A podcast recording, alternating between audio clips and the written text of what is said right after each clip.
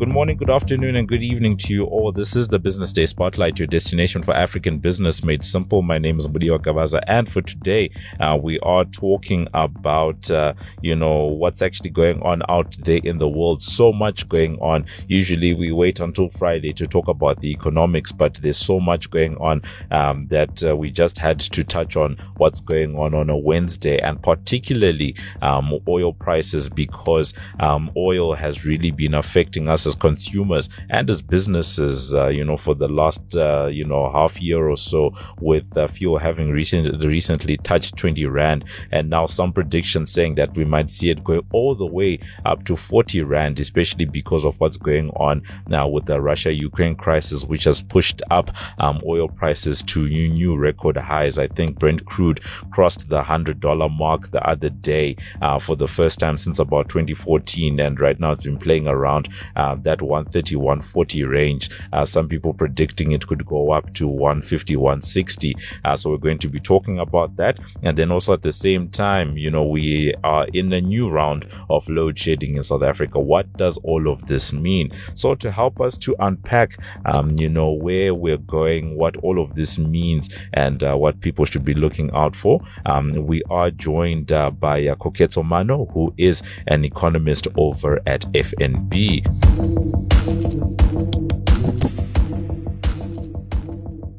Koketso, greetings to you today. Greetings, Mudiwa. Thank you for having me. No, no, no. Thank you so much for being with us today. I think a good place for us to start. Usually, we want to know uh, about the organizations that people come from, but FNB is one of those household names that everyone knows about. So rather, um, we can get straight into um, what we're here to talk about fuel at 40 rand is that a realistic thing is this on the realm of possibility or are people panicking a bit too much with some of these predictions yeah Mudiwa, i mean it's a, it's a very topical issue at the moment. I believe the issue around fuel prices really started to become uh, center stage late last year already, you know, as people started to grapple with the fact that fuel prices in South Africa would be breaching that 20 Rand mark. And already there were calls on government to look, do something to alleviate the pressure off of consumers and businesses. And so going into this period where we've been, you know, confronted with this conflict between Russia and the Ukraine and Russia being one of the top producers uh, globally of oil, it has really raised concerns about where Brent crude oil prices could go. Right now, as you rightly said, we are dealing with or we are confronting prices around the $130 per barrel range. Um, it has raised concerns about what that could mean for fuel prices locally. You know, we get updates from the Central Energy Fund or the, the Department of Mineral Resources and Energy. And what we see from that front is that currently, with just eight days into this month, we're looking at around a 2 Rand 30 increase. So it, it's quite substantial. And that would put put um, petrol prices at the pump close to 24 rands, you know. But I think all these estimates, we have to be aware they're very, very reliant on the assumptions that people make or analysts make with regards to Brent crude oil prices, where those prices could go. Um, we're dealing right now with scenarios where we run um, oil price ranges around $150 per barrel. And it also is important to remember that there are assumptions on, on the Rand as well, because that would also impact what kind of estimates you're getting on the on the fuel price price. So let me start off with the oil price, right? Um, I've already mentioned that Russia is one of the top producers, and yesterday, we heard from the United States president that president that um, you know they are going to sanction energy imports uh, from from Russia. So that will be something that continues to place upward pressure on oil prices going forward. However, we are cognizant that the U.S. is trying to look for you know alternatives to fill in the gap where Russia may no longer um, provide oil prices. And they also did make a very important statement that not all countries are in a position to ban um, energy imports um, from from Russia. So so it's not going to be a it's probably not going to be an immediate global decision um, or amongst uh, the United States allies. However, it was important to to see that you know the United States is taking that step to to ban um, uh, imports from Russia. But I just want to to note that you know even before this official ban seems as though importers were already trying to cut down on oil imports from Russia. So, you know, from a market perspective, they might already have been, you know, this pressure from from um, sanctions uh, to to Russia may have already been priced in. So it's it's it's still, you know, touch and go with regards to how far, um, how much further oil prices can still run. That's one thing. The other thing is that, um, as I've mentioned, the U.S. is looking for other, um, you know, sources of of of um, oil or other other imports um, or countries that could import oil.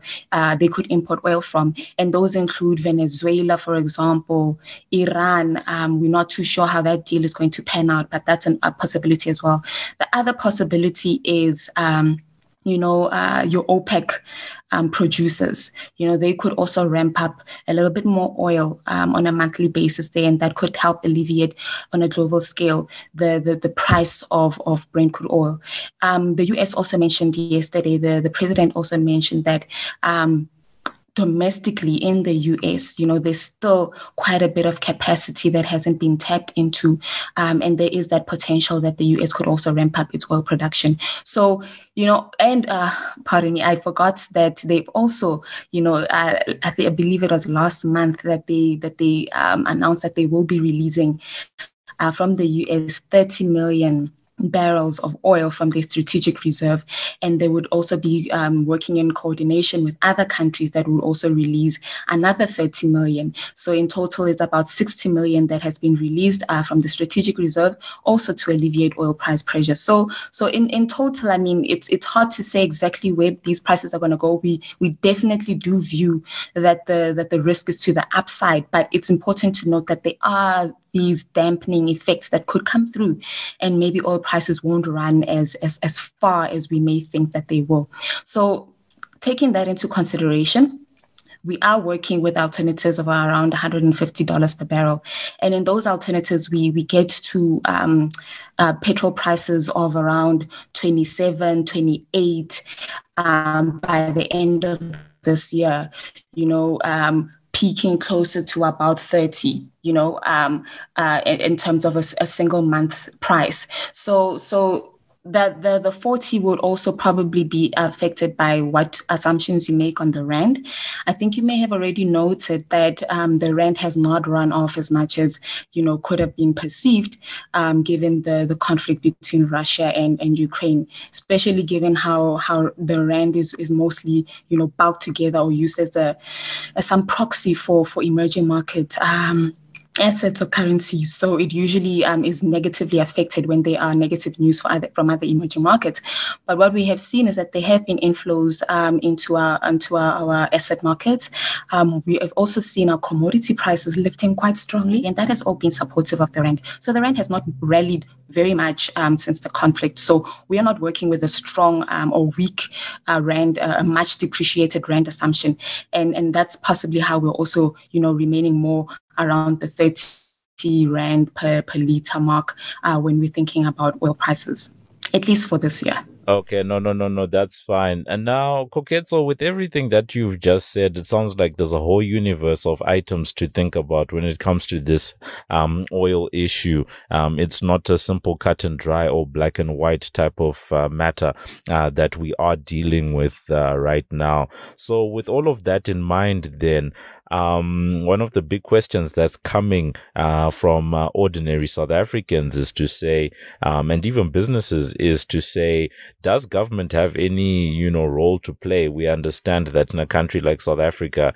uh, there's usually a lot that's placed on government responsibility wise to help ease some of these pressures because, you know, there's only so much that monetary policy could do, you know, interest rates, etc. Um, when you're faced with uh, oil, uh, with fuel going from 20 rand to 30 rand because that's, uh, you know, that's a price increase of a third. And if you look at it from the pandemic period, that's a more than 150% type of increase, um, that you would have been seeing from there. So is it, is it realistic to expect government to come in and, you know, maybe cushion the burden a little bit? Um, Because if the US is releasing some of its uh, strategic reserves, uh, 30 million, etc., that's, you know, their own way of acting to reduce some of those pressures. Could we see similar action, um, you know, from uh, South Africa in whatever way they might have some wiggle room um, to help uh, consumers and businesses in South Africa? Yeah, and I mean we we have already seen government making its attempts to alleviate some of that pressure, right?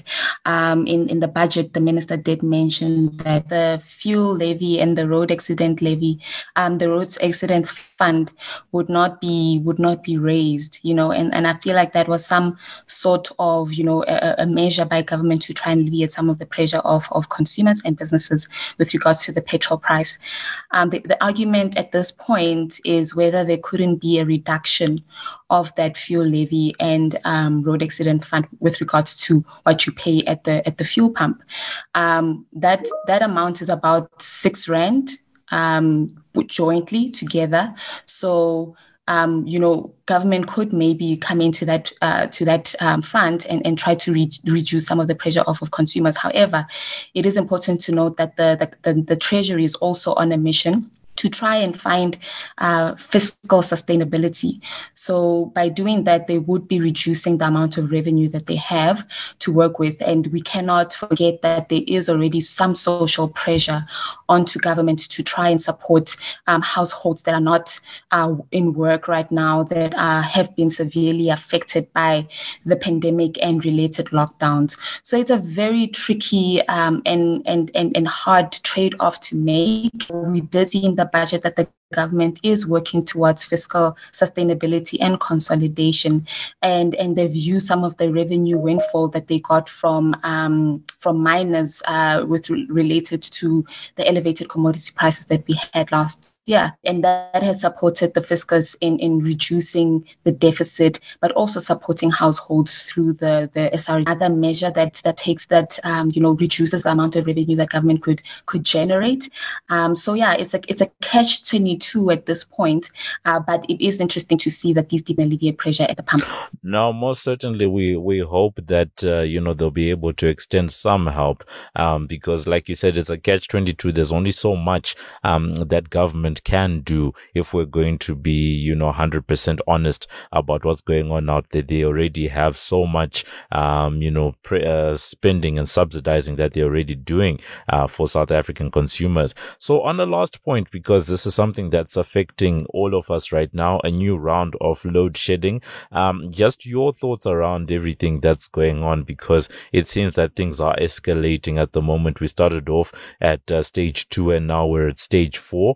And uh, I can imagine this is likely going to have some type of impact uh, for consumers and businesses. I'm in Johannesburg right now, and it's raining. You know, so you know one can imagine what uh, rain plus having no electricity could mean uh, for many South Africans out there. Yeah, Mudiwa, that is a that is a question that has been with us for for some time, and I mean, um, from a forecasting perspective, we've always said, you know, that South Africa will or South Africa's economic recovery will rely um, on on on uh, the performance of our peer or trading partners we have also mentioned that some of the headwinds that we consider when we're thinking about um, the economic recovery is definitely uh, load shedding. You know, so load shedding is a very, very, I mean, electricity is a very important input in, in manufacturing and production, you know, in, in, in even providing services. So it affects a lot of industries across, you know, the, the economy and, and it's always been, or it has been for some time, um, you know, a, a great source of, of, um, downward pressure to our economic growth forecasts. And that is something that we have put forward uh, for quite some time and, and it continues to be a risk and continues to present itself as a risk as you've rightfully mentioned we now move to stage four and that could have implications implications on how production and and, and uh, in general households uh, sentiment, um, business and household sentiment uh, develop as we go through this economic recovery. And I mean, it's coming to us at a, at a point where we're also dealing with these elevated oil price pressures. Um, you know, this is a global problem um, estimates of global growth right now are being downscaled.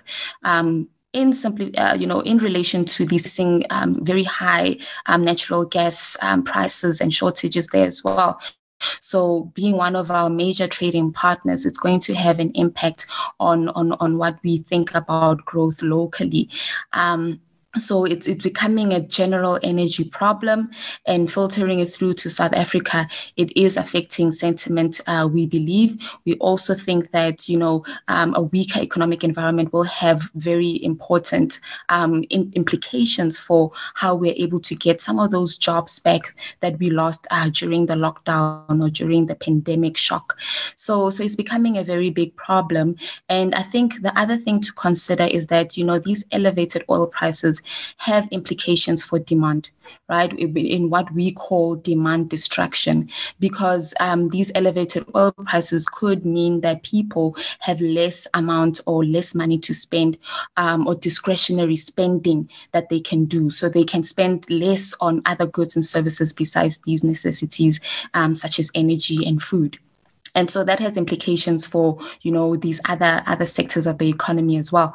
And i think it's important also from a business perspective to consider that a lot of these businesses um, are complaining about some margin pressure right? If you look at the divergence between uh, producer price inflation and and consumer goods inflation uh, you can see this there's a strong divergence showing that you know some of these price pressures that have been felt have not been fully passed on to the consumer so what happens to businesses as they as they really uh, go into the recovery, continuing to struggle, continuing to face um, production um, inefficiencies related to load shedding. So it becomes an issue of um, do those producers eventually pass on those cost pressures to, to, to consumers? And what would that mean for general inflation? What would it mean for general demand?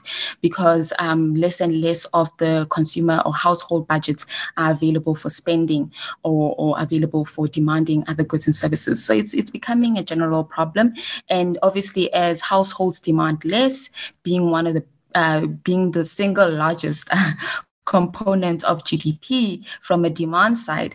We are we are very concerned about um, demand destruction in this current environment, um, given the fact that you know these elevated price pressures are going to, um, you know, households are going to feel the pinch from these elevated price pressures. So, Koketso, with everything that uh, you know we're talking about, um, we've given all of these different options, uh, but surely you know from a monetary policy point of view, we had sort of um, discounted a little bit, you know what type of wiggle room um, that they do have. But, you know, from a central bank point of view, what do you um, think, you know, the central bank could possibly do um, just as a way to help um, consumers? Because that's been their mission um, over the years and especially during this pandemic time. And one can only imagine how much more of a burden um, that is to navigate, especially with all of these different factors that we are discussing for today we we all know that you know elevated price pressures even if they are from the supply side which monetary policy can't really do anything about. They can't do anything about elevated fuel price pressures. They can't really do anything about volatile food um, price pressures. However if it filters through to you know um, demands at the wage level, um, or even just inflation expectations in general, that is something that the Reserve Bank will be very concerned about. Um, the Reserve Bank has read worked very hard to move inflation expectations from the range around 6% uh, towards 4.5%, you know, and I think that is something that they're not going to take lightly going forward. So if these elevated fuel and food price pressures, electricity price pressures filter through to wage negotiations and potentially having second round effects um, from the core inflation side, it will be something that the Reserve Bank wants to nip in the bud. So we expect the Reserve Bank to continue hiking um, 25 basis points at each meeting um, just to make sure that inflation expectations are anchored. Should these price pressures um, elevate even even further, there could be potential that the Reserve Bank hikes um, more aggressively. But we are cognizant that they, um, or we are considering that they will be thinking about the growth impact as well. As I've already mentioned, some demand destruction could come through um, from these elevated price pressures. So it'll be a very difficult balancing act, but we think that in general, the Reserve Bank will want to maintain or contain rather inflation expectations. So that's been it. Thank you so much uh, to Koketso Mano, who is an economist over at FNB, um, giving us some insight um, into what all of this stuff that's going on around the world means, um, you know, for the economy, because there's a lot um, that we cover today, mainly around uh, the Russia-Ukraine crisis and its potential impact um, on oil markets. We've seen um, what's actually happening in those oil markets, and oil is considered to be a base commodity. So um, everything that's going on over there is likely going to be having a big impact on us um, here in South Africa. In addition to all of that stuff, just talking um, as well, just around uh, the different interventions that governments around the world have been um, playing around with, particularly the US when it comes to this question uh, of where do you source your oil, given that Russia is a big oil producer and what all of that means uh, for oil prices going forward. Some of the projections um, that they have. She was talking about uh, some of the scenarios uh, that they are playing around. You know, what happens if oil touches $150? And um, in South Africa, you know, them predicting um, 24, you know, maybe even going up as much as 30 um, Rand a liter. What does all of that mean? What type of wiggle room do consumers have? Um, what type of um, assistance um, could government be giving yeah you know to assist all of those different issues? And then just uh, ending off talking about load shedding because unfortunately this is uh, the reality in south africa and one just hopes uh, that we don't see an another escalation in terms of uh, the stages because we did move from stage two to four. Um, you know what does all of this mean? And you know when it comes to government what can they do? You know just given a lot of the pronouncements that they made in the national budget and also at the same time, um, how can the Reserve Bank and monetary policy come to uh, the table in aid of uh, the South African economy? We wait to see how all of these different factors, you know, work together in the coming uh, coming weeks, the coming months, uh, because all of this is an evolving situation. I mean, we're literally, um, you know, just about uh, the second year anniversary of the COVID nineteen pandemic, and I remember when we got into it, a lot of people thought it was just going to last for maybe a month or two. Um, yet here we are, you know, more than uh, about 23, 24 months later, right? And one can think about uh, the current uh, Russia Ukraine crisis in the same way, in the same way that this has been a long time coming. Um, when you look at the moves that Russia um, and Ukraine have been making over the years, one can imagine that resolving this is actually going to also take, um, you know, a bit of time to actually work through. Um, we hope that the conflict, the actual fighting ends soon, but an actual resolution to all of the issues, all of the gripes uh, that the Russians and the Ukrainians have, that's likely going to take some time. How is all of that um, going to affect us here in South Africa and especially um, the sentiment around emerging markets? Uh, so once again, uh, thank you so much uh, to Koketso, and that's been it for today.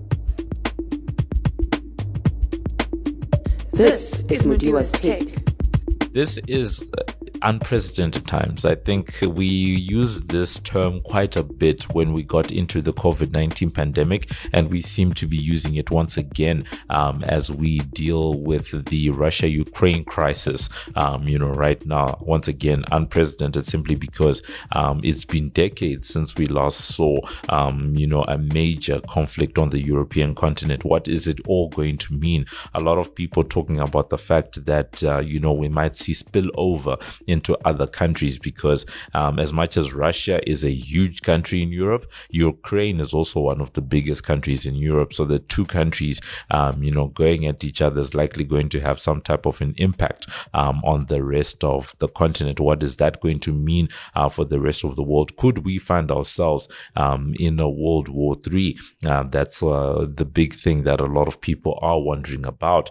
But for now, it's the oil price that people are concerned with. And the reason why we keep going on and on about it is because it is a base commodity. It's one of those things um, that uh, feeds into everything that we do on a daily basis. Transport is literally at the heart uh, of any economy because goods need to move from A B uh, A to B, and at the same time, people need to move from B to C. So all of that stuff feeds into you know almost everything that goes on uh, you know in and around um, the world. So you you know, as an input and as a base commodity, um, fuel is going to likely influence um, everything else that happens, you know, from here on forward and actually stoke, um, likely stoke even more fears um, around, you know, the inflation woes uh, that were already being predicted at the moment. We wait to see how all of this stuff is going to progress, uh, but for now, we certainly hope uh, that we don't find ourselves in a situation um, where we have in South Africa fuel sitting at 40 rand a litre.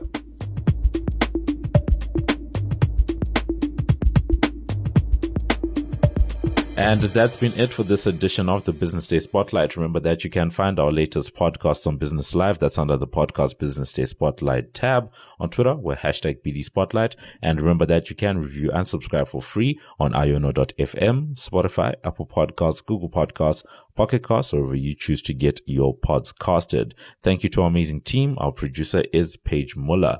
I've been Mudiwa Gavaza of the Business Day and Financial Mail. And this has been another edition of the Business Day Spotlight which is a multimedia live production. So, from myself and the rest of the team, it is a good evening, good afternoon, and good morning.